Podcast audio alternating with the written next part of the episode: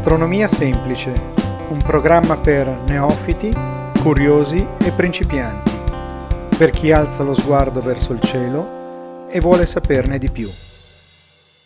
Buongiorno amici di Astronomia Semplice e benvenuti a questa nuova puntata. Oggi parleremo delle costellazioni del cielo di primavera.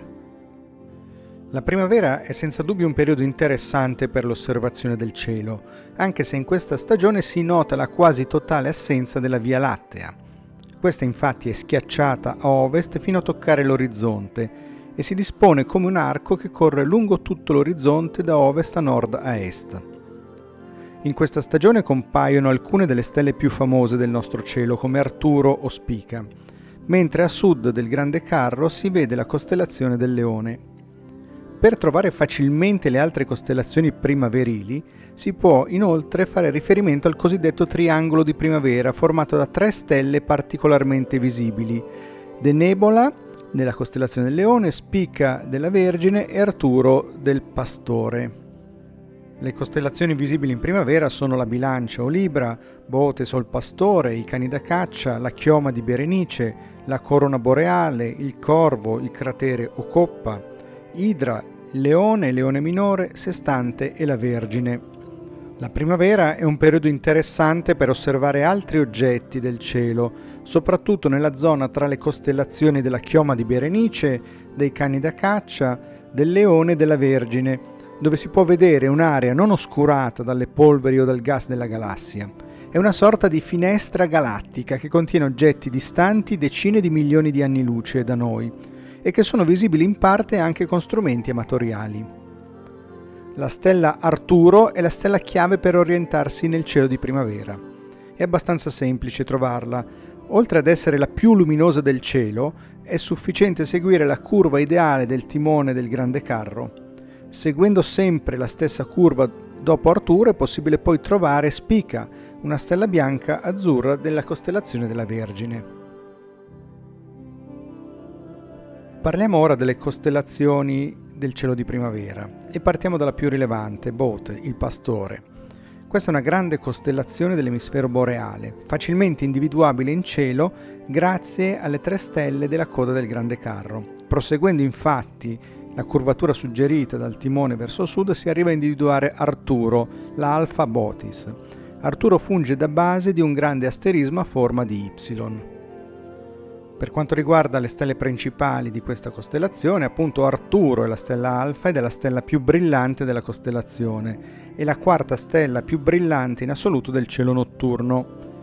Il suo nome significa coda dell'orsa, è una gigante rossa di magnitudine zero e il nome deriva dal greco Arcturos, il cui significato è il guardiano dell'orsa. In arabo è una delle due stelle chiamate Al-Simak, che significa l'elevata, l'altra è Spica. Nell'astronomia cinese Arturo è chiamata anche Grande Corno. Nella mitologia greca la stella Arturo, o secondo altre versioni l'intera costellazione del pastore, fu messa in cielo da Zeus per proteggere la vicina costellazione Callisto, cioè l'Orsa Maggiore, dalla gelosia di Era. Altre stelle sono Izar, che è Epsilon Bute, è la terza stella più brillante della costellazione, in realtà è una stella binaria. Le rimanenti principali, Eta, Gamma e Delta, sono tutte stelle giganti gialle o subgigante gialle che variano come distanza noi dai 37 anni luce della Eta ai 117 della Delta. Nonostante le sue grandi dimensioni, entro i confini del pastore non ci sono oggetti stellari notevoli, le galassie di quest'area di cielo sono molto remote e poco luminose. Invece se parliamo di sistemi planetari, abbiamo per esempio Tau Bootes, che è uno dei primi ad essere stati scoperti. Attorno a questa stella orbita un gigante gassoso con una massa pari oltre a 6 volte quella del pianeta Giove, su un'orbita molto vicino alla propria stella madre. Abbiamo poi H128311 che è una nana raccione attorno alla quale sono noti due pianeti con masse due o tre volte superiori a quelle di Giove e su orbite di poco superiori a un'unità astronomica. Nella leggenda questa costellazione è strettamente legata a quella dell'Orsa Maggiore, poiché è posizionata alla coda dell'Orsa. Non è certa l'origine del nome Botes, ma con ogni probabilità viene da una parola greca che significa rumoroso, con riferimento alle urla che il pastore rivolge alle sue bestie. Una spiegazione alternativa è quella che fa derivare il nome dal greco antico dove significa colui che spinge avanti il bue, per il fatto che qualche volta l'orsa maggiore era rappresentata come un carretto tirato dai buoi.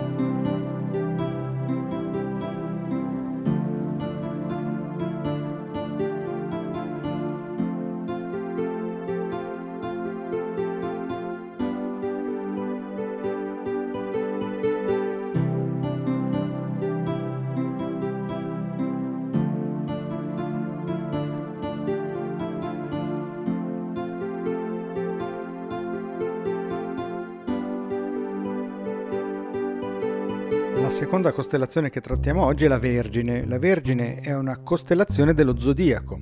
Si trova tra il Leone ad ovest e la Bilancia ad est ed è la seconda costellazione del cielo come estensione dopo l'Idra. Può essere trovata facilmente grazie alla sua brillante stella alfa, Spica. La Vergine è generalmente ben visibile in cielo nel periodo che va da febbraio a fine luglio e contiene al suo interno alcune stelle molto luminose. Storicamente la costellazione è stata associata al periodo dei raccolti, come la mietitura, da cui deriva il nome della stella Spica, visibile dopo il tramonto verso ovest in estate, o la vendemmia, da cui deriva per esempio il nome della stella Vindemiatrix. La Vergine è in una zona della scia luminosa della Via Lattea, pertanto è possibile anche osservare un gran numero di galassie. Le stelle principali di questa costellazione sono, come abbiamo detto, Alpha Virginis, cioè Spica, che è la stella più brillante ed è la quindicesima stella più luminosa del cielo. Si presenta di un colore azzurro intenso e dista da noi 262 anni luce. Poi abbiamo Gamma Virginis, cioè Porrima, che è una stella di colore giallastro che dista da noi appena 39 anni luce ed è una stella doppia con una compagna. Il nome di questa stella deriva dal latino e si riferisce ad una dea della mitologia romana invocata per la prevenzione e la protezione dei parti dei nascituri. In più abbiamo Epsilon Virginis, che è Vindemiatrix, che è una stella gialla distante 102 anni luce, e eh, Zeta Virginis, cioè Heze, che è una stella bianca che dista 73 anni luce da noi. Fra le altre stelle spicca 70 Virginis che ha un sistema planetario, uno dei primi ad essere stati scoperti. Ha un pianeta confermato con una massa di 6,6 volte quella di Giove. Come detto, questa costellazione è molto ricca di galassie grazie alla presenza dell'ammasso della Vergine, il più vicino e ricco ammasso di galassie la cui osservazione è favorita anche dalla distanza della scia luminosa della Via Lattea. L'ammasso occupa un'area ad ovest di Vindemiatrix. Tra le più rilevanti dell'ammasso ci sono la M49, una galassia ellittica, visibile anche con un binocolo in condizioni ottimali. La M58, M61 e M90 sono galassie a spirali, mentre la M59, 60, 84, 86 e 87 sono tutte galassie ellittiche. In particolare M87, chiamata anche Virgo A, è una delle galassie più grandi conosciute e domina l'ammasso della Vergine. Potrebbe contenere fino a 15.000 ammassi globulari. Dal suo nucleo parte un potente getto di materia probabilmente generato da un buco nero. Una spirale notevole che non fa parte dell'ammasso è la galassia Sombrero, nota anche come M104, che si trova a circa 10 gradi a est-sud-est di Spica, nella parte meridionale della costellazione è una delle galassie più fotografate del cielo, nonché una delle più note e delle più osservate specie in ambito amatoriale. Nella Vergine ci sono diversi sistemi planetari, fra cui quello che abbiamo nominato 70 Virginis è uno dei primi a essere stati scoperti. Questa stella ha un gigante gassoso disposto su un'orbita eccentrica e un pianeta di tipo roccioso che orbita attorno alla nana rossa Ross 128, nota per essere una delle più vicine alla nostra Terra. Per quanto riguarda il nome di questa costellazione, non è noto chi si volesse rappresentare con la Vergine. Negli anni è stata associata a quasi ogni famosa dea, tra cui Star, Cibele, Demetra, Iside, Atena, Astrea e così via. Secondo una versione, la costellazione raffigura Astrea, la vergine figlia del dio Zeus e della dea Temi. Astrea era conosciuta come la dea della giustizia e per questo lo strumento della giustizia e la bilancia si trova lì vicino. Secondo questa leggenda, essa amministrava il mondo in modo molto saggio, finché gli uomini diventarono così intrattabili che si ritirò nei cieli disgustata.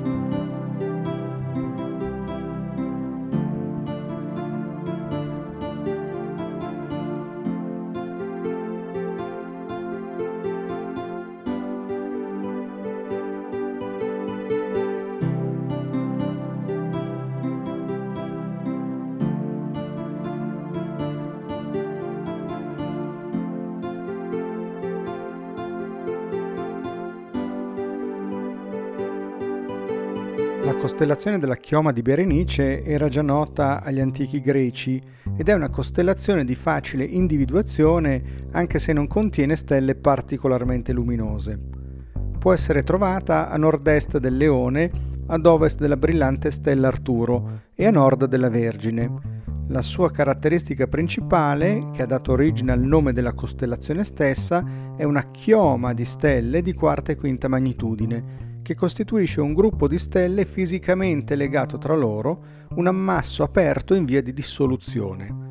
Il periodo migliore per la sua osservazione va da marzo ad agosto. Le stelle principali sono la stella Beta, che ha una magnitudine assoluta di poco più luminosa di quella del Sole, il che dà un'idea di quanto debole apparirebbe il Sole ad una distanza di 27 anni luce Alfa è la seconda stella più luminosa e possiede un nome proprio, Diadema. È una stella binaria che si trova a 60 anni luce di distanza dal Sistema Solare. Rappresenta col suo nome la gemma della corona di Berenice. E infine la stella Gamma, che è una gigante arancione che dista 170 anni luce. Grazie alla presenza dell'ammasso stellare della chioma ci sono numerose stelle doppie in questa costellazione.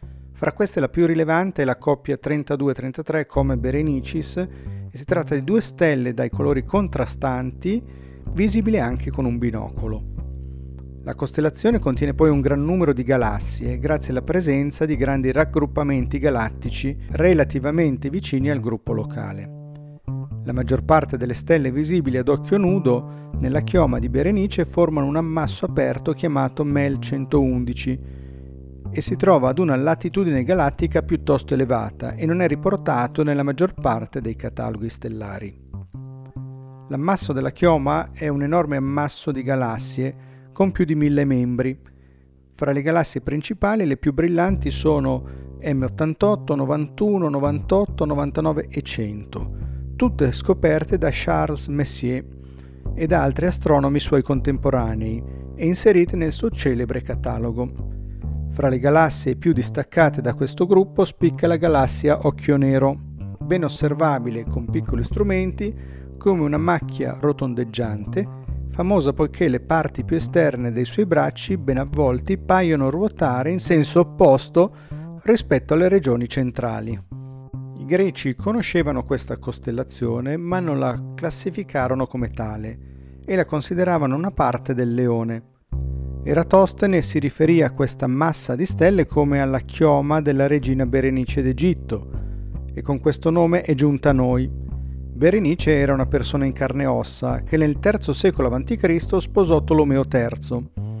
Igino racconta la storia che pochi giorni dopo le nozze Tolomeo mosse guerra all'Asia e Berenice fece voto di tagliarsi i capelli in segno di gratitudine verso gli dei se il marito fosse tornato vittorioso. Quando Tolomeo tornò, sano e salvo, Berenice rasserenata mantenne la promessa e depose i suoi capelli nel tempio dedicato alla madre Arsinoe. Ma il giorno dopo le trecce non c'erano più. Cosa sia realmente successo non è dato di saperlo, ma Conone di Samo, un matematico e astronomo, indicò il gruppo delle stelle vicino alla coda del leone e disse al re che i capelli di Berenice erano andati a unirsi alle costellazioni.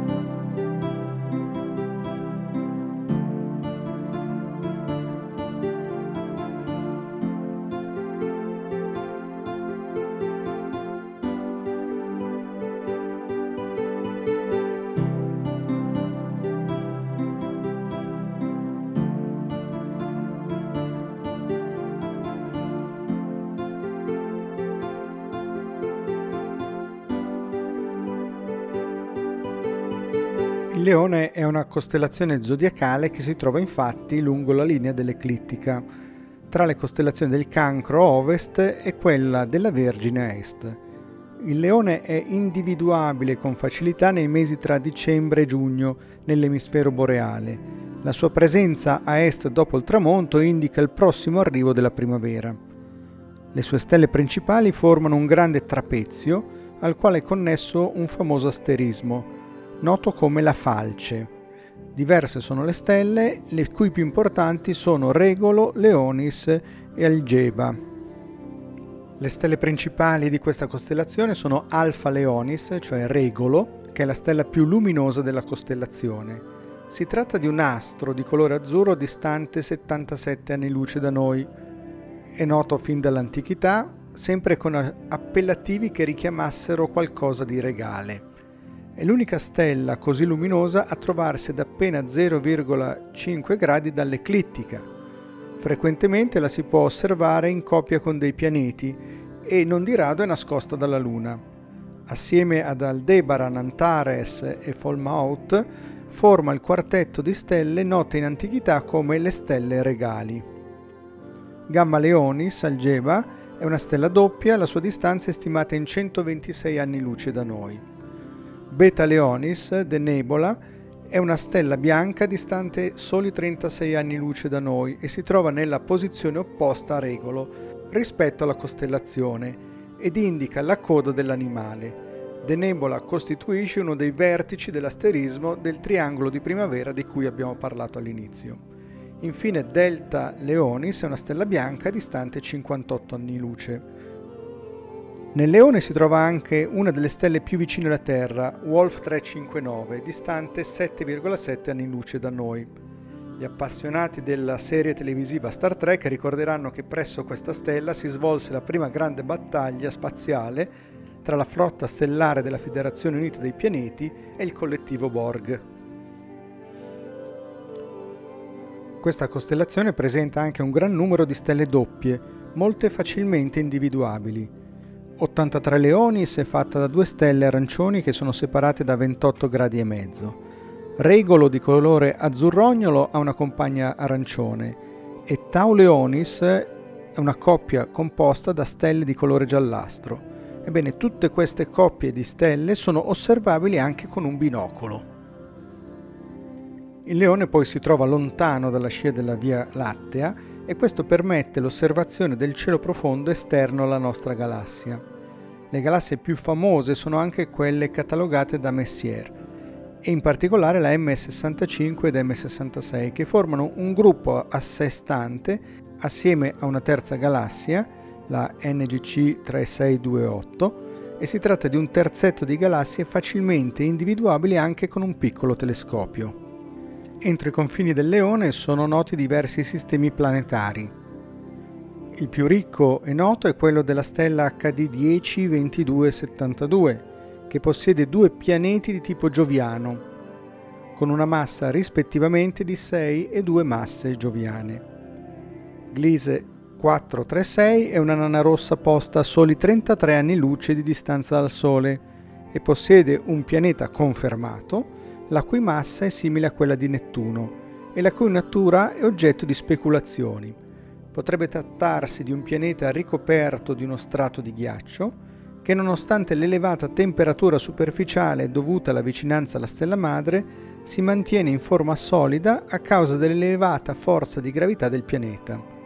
È uno dei pianeti più piccoli noti all'esterno del Sistema Solare. Per quanto riguarda l'origine della costellazione del leone, Eratostene e Igino sostengono che il leone fu posto in cielo perché è il re degli animali. In termini mitologici si ritiene che si tratti del leone Nemeo, sconfitto da Ercole nella prima delle sue dodici fatiche.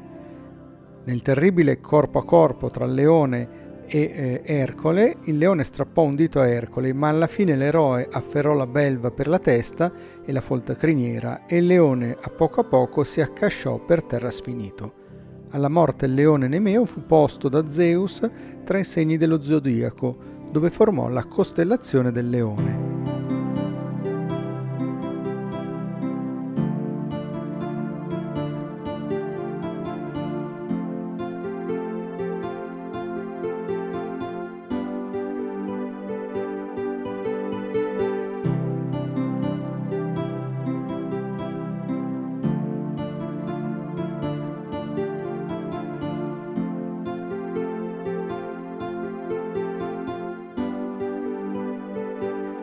Esistono poi tutta una serie di costellazioni meno facilmente osservabili da un punto di vista astronomico per un principiante, ma di cui daremo comunque alcuni riferimenti generali.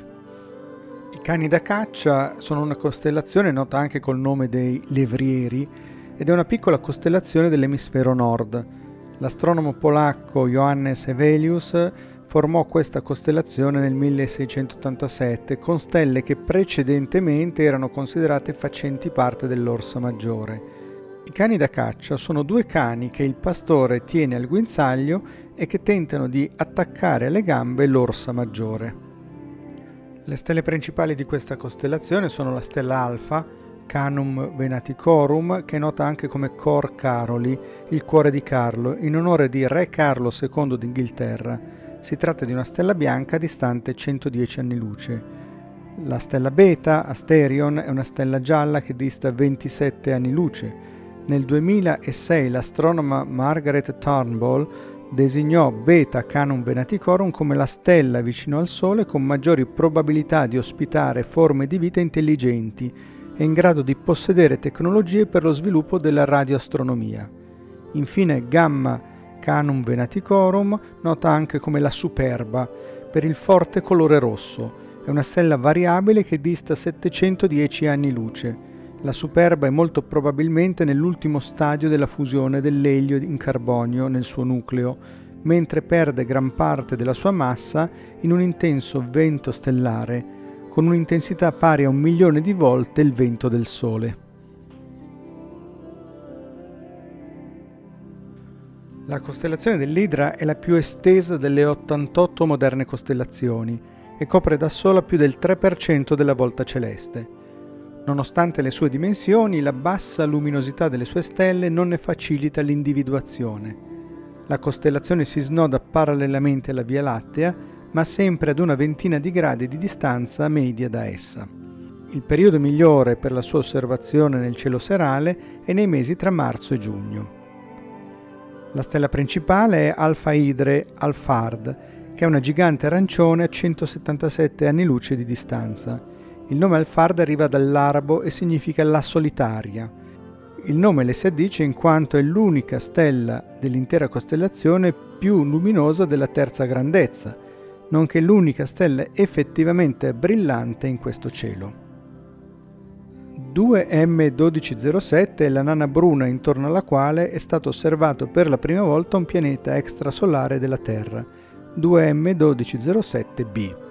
Per quanto riguarda la storia dell'Idra, l'Idra compare in due leggende. La prima, e la più nota, è quella in cui si racconta dell'Idra femmina come della creatura che Eracle combatté e uccise nella seconda delle sue famose fatiche. Una seconda leggenda invece associa l'Idra femmina alla costellazione del Corvo e del cratere, che si trova alle sue spalle. Secondo questa storia, il corvo fu mandato da Apollo a prendere acqua con la tazza, ma quello si attardò a mangiare i fichi e quando finalmente ritornò da Apollo diede colpa del suo ritardo all'Idra che a sentire lui aveva bloccato la sorgente. Ma Apollo sapeva che il corvo stava mentendo e lo punì piazzandolo in cielo in una posizione in cui l'Idra gli impedisce per l'eternità di bere dalla tazza. La costellazione della bilancia, in latino Libra, è una costellazione dello zodiaco. Si trova tra la Vergine a ovest e lo Scorpione a est come testimoniano i nomi delle sue stelle più brillanti, originariamente faceva parte della costellazione dello Scorpione, in cui rappresentava le chele. La bilancia è l'unica costellazione dello zodiaco che rappresenti un oggetto inanimato. Era una delle costellazioni preferite dai romani, si diceva che la luna fosse stata in bilancia all'epoca della fondazione di Roma. Da questa costellazione prende il nome il punto Libra o punto Omega, ossia l'intersezione tra l'equatore celeste e l'eclittica in direzione sud. Si tratta del punto in cui si osserva il Sole il giorno dell'equinozio d'autunno boreale. Le stelle principali di questa costellazione sono Beta Libre, che è la chela del nord, la stella più brillante. Si tratta dell'unica stella brillante ad avere un colore spiccatamente verde e dista 160 anni luce da noi. Poi abbiamo Alfa Libre, che è la chela del sud, che è una celebre stella doppia composta da due componenti, una bianca e una gialla, visibile anche con semplici strumenti. La distanza dal sistema è di 77 anni luce. E infine Sigma Libre è una stella rossa di magnitudine 3,25 si tratta di una gigante nella fase terminale della sua vita. Dista da noi 292 anni luce. Tra le altre stelle spicca HD 140283 che a causa della sua incredibile età di circa 14 miliardi di anni è chiamata stella di Matusalemme. La bilancia contiene alcuni sistemi planetari extrasolari, in particolare ve n'è uno particolarmente studiato, quello di Gliese 581. Questo sistema ha ben sei pianeti conosciuti che orbitano intorno a una nana rossa. Di scoperta più recente, risale al 2010, i pianeti Gliese 581F, il più esterno, e Gliese 581G. Quest'ultimo in particolare si trova nella zona abitabile della nana rossa avendo così caratteristiche favorevoli a ospitare la vita. La costellazione del Corvo è una piccola costellazione con solo 11 stelle visibili ad occhio nudo, quindi non facilmente osservabile dalle aree urbane. Le sue principali stelle, Delta, Gamma, Epsilon e Beta, formano un asterismo chiamato la Vela. Importanti nella costellazione del Corvo sono le celebri galassie antenne NGC 4038 e 4039, due galassie spirali che sono in collisione tra di loro. Si stima che fra circa 400 milioni di anni il loro nucleo si fonderà, incrementando ulteriormente la formazione stellare e creando un'unica galassia ellittica gigante. Infine le costellazioni dello Sestante, della Corona Boreale e del cratere Coppa. Il Sestante è una costellazione minore introdotta nel XVII secolo da Johannes Evelius. Si trova a cavallo dell'equatore ed è creata in epoca moderna insieme ad altre costellazioni che rappresentano strumenti tecnologici. Non possiede stelle luminose, l'unico eh, oggetto che vale la pena di menzionare è NGC 3115 soprannominata galassia fuso, perché si tratta di una galassia lenticolare che ospita nel suo nucleo un buco nero supermassiccio. Per quanto riguarda la corona boreale, è una figura tipica del cielo di primavera ed estate Dall'emisfero nord diventa ben visibile ad est nel cielo serale a di fine febbraio. Si mostra alta nel cielo nei mesi di maggio e giugno e nel corso dell'estate tende a declinare verso occidente. Infine il cratere ha una sola stella che supera la quarta magnitudine. Ciò significa che è praticamente invisibile da ogni cielo cittadino. Nonostante ciò si tratta di una costellazione antica e ben nota fin dall'epoca dell'antica Grecia. Con questa costellazione siamo giunti al termine della puntata odierna.